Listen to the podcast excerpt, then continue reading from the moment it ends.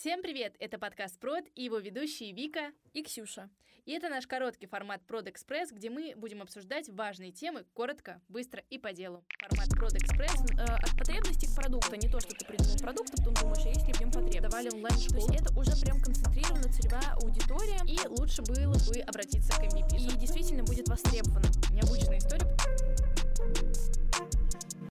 Мы с вами поговорим о том, с чего же все-таки начать свой проект, что такое MVP и почему это важно. Начнем с того, что же такое MVP. MVP — это аббревиатура, которая расшифровывается на английском языке как Minimal Viable Product — минимально жизнеспособный продукт. Это как тестовая версия товара, услуги или сервиса с каким-то минимальным набором функций или иногда даже с одной функцией, которая несет ценность для конечного потребителя.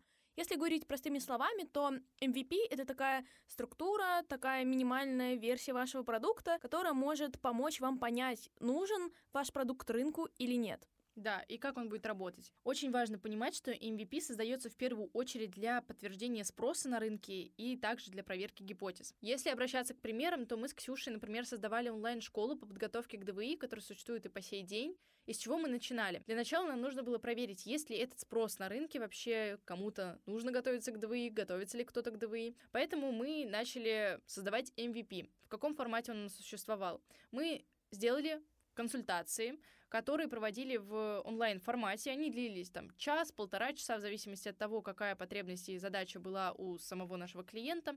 И таким образом мы проверяли, есть ли спрос на рынке и много ли к нам людей подключится. Потому что изначально вкладываться в продукт и в наш проект было бы бессмысленно, потому что мы ничего не проверили. Гипотезы были основаны на наших наблюдениях и ощущениях.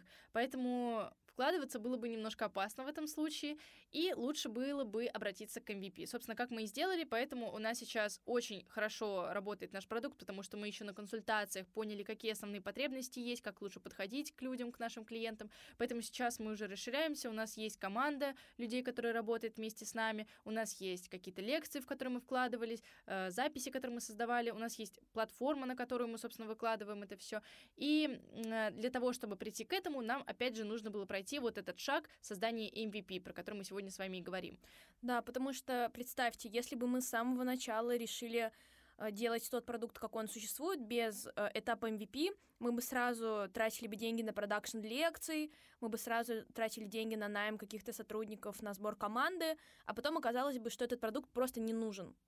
А тут мы э, проводим бесплатные консультации, мы видим, что спрос есть, что люди идут, что есть какой-то фидбэк, мы с ними потом общаемся, разговариваем, лучше узнаем потребителей и понимаем, что да, действительно, то, во что мы будем вкладываться, окупится, и действительно будет востребовано. И самое главное, чтобы MVP действительно закрывал э, ту потребность, которая у вас есть у потребителя, хотя бы в каком-то минимальном своем обличии, скажем так.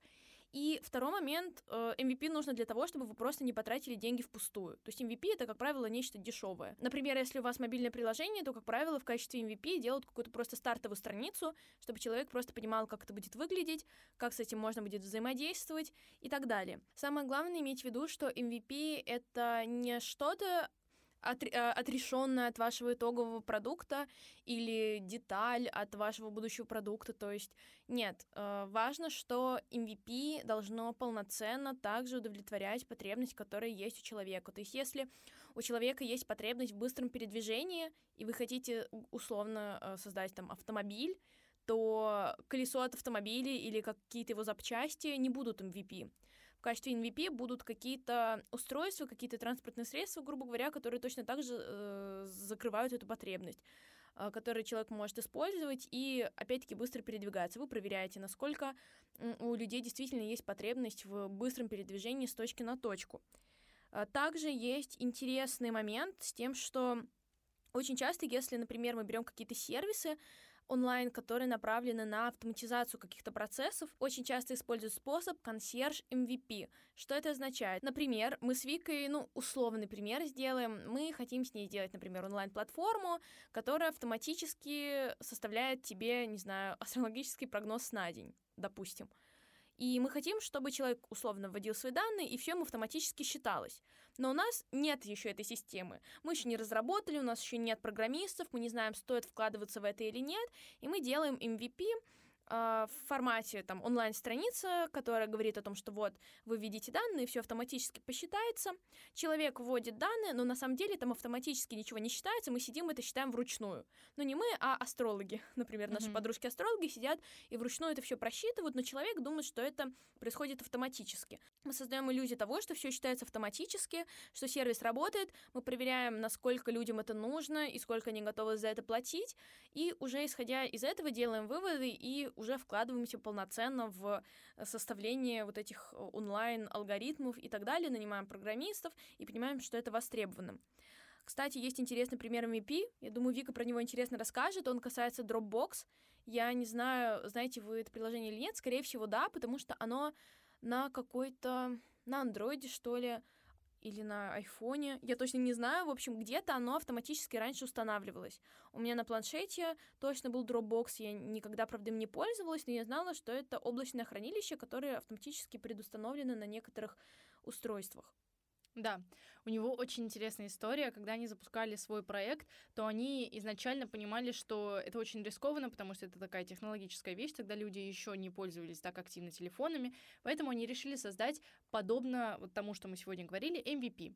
А, как они это сделали? Очень, опять же, необычная история, потому что в этом случае они немножко скреативили и придумали такую необычную систему, как не создавать конкретно продукт, не создавать страницу, не создавать бота, который будет все это хранить, а, не создавать хранилище тем более. Они просто взяли, записали видосик, про то, как выглядел бы интерфейс, как бы это все работало, показали наглядно людям, как работает их система и их проект. И таким образом они просто расшарили этот, это видео, э, очень много людей его посмотрело. Какая их была задача? Узнать, есть ли потребность такая у рынка, будет ли этим кто-то пользоваться, нужно ли это кому-то. Важно понимать, что они не создавали на тот момент еще этот сервис, то есть они просто записали видео, где задизайнили там эти картинки, и все, на самом деле его не существовало. То есть продукта нет, но видео есть.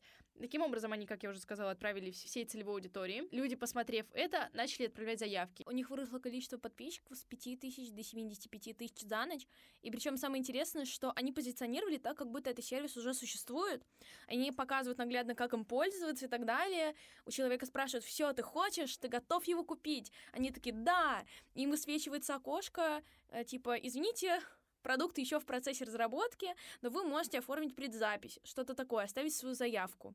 И вот таким образом они и работали. И, кстати, вот это как раз-таки чувак, его зовут Дрю Хьюстон, он э, первоначально, ну, вот создание такой платформы — это очень затратно.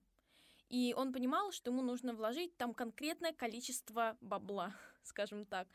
И они вот сделали это MVP, он понял, что э, да, реально есть спрос, несколько тысяч заявок за одну ночь, и тогда уже он понял, ага, все, это зайдет, я готов инвестировать свои деньги в этот проект, я готов нанимать команду и дальше над этим работать, потому что я точно знаю, что это все окупится. Вот. Mm-hmm. И еще важно, что часто в MVP делают какую-то стартовую цену, чтобы понять, сколько человек готов за это заплатить. И э, классно было бы, если при создании вашего MVP вы обязательно делали что-то типа сбора личной информации, чтобы потом с этими людьми можно было связаться и провести какой-то мини-каздев, пообщаться с ними, сказать, что им понравилось, что не понравилось, и, э, в принципе, пообсуждать, есть ли у них реально такая проблема и так далее. То есть привести какое-то глубинное интервью, которое поможет вам лучше понять потенциальных клиентов, потому что тоже был какой-то пример, сейчас не вспомню, как называется эта компания. Они делали что-то потоковое, то есть что-то тоже связанное с интернетом, и они в качестве MVP сделали просто одну посадочную страницу в интернете, э, когда человек мог оставить заявку на покупку, ему говорили, нужно немножко подождать. И эти люди, ну, разработчики сразу связывались с этим человеком и просили его выйти на разговор. Э, и таким образом, среди тех людей, кто оставил заявку, это уже потенциальные пользователи. То есть это уже прям концентрированная целевая аудитория, которая не просто заинтересовалась продуктом, но и сделала какое-то целевое действие, оставила заявку. Значит, это наиболее заинтересованные люди. Это именно те, с кем стоит разговаривать, глубже их понимать, потому что если не проводить какой-то каздев, то можно очень быстро уйти куда-то не туда, ориентироваться полностью на свои ощущения, забывая о том, что ты делаешь продукт не для себя, а для людей, у которых есть свои потребности, и ты можешь не быть таким человеком, грубо говоря.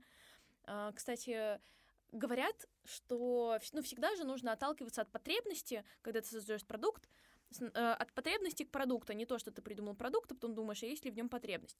И один из вариантов, э, где можно эту потребность найти, это можно проанализировать свою жизнь, и, может быть, у тебя есть какая-то проблема, какая-то потребность, и ты можешь создать продукт, который ее решит. И вот в этом случае, мне кажется, очень легко впасть в состояние, когда ты начинаешь ориентироваться исключительно на свои ощущения, э, ты придумываешь решение для себя, и тебе кажется, что оно универсально. Вот, и перестаешь с другими людьми общаться, потому что зачем? У меня же тоже есть такая потребность. Я знаю лучше, uh-huh. чем они. Вот это большая ошибка, поэтому всегда нужно проводить каздев, даже если вы делаете продукт на основе а, потребностей, которые у вас тоже есть. Да, кстати, тема КАЗДЕФ очень интересная и важная. Есть также еще одна э, возможность э, проверить то, насколько ваш продукт рабочий и необходим, проводить экспертное интервью. Э, но об этом, я думаю, что мы можем поговорить в следующих либо больших выпусках, либо, опять же, в Express. Ну и резюмируя все вышесказанное, мы понимаем, что MVP сокращает время, расходы, а также оно ускоряет проверку гипотез, как мы сегодня убедились, помогает лучше понять потребителя. Поэтому, если вы вдруг создаете проект какой-то, или вы сейчас на этапе создания своего бизнеса и не знаете, с чего начать, то MVP — это как раз то, что вам нужно. Надеюсь, этот выпуск получился информативным и полезным для вас. Кстати, у нас есть телеграм-канал, где вы можете предложить свои темы для будущих выпусков. До новых встреч! Пока-пока!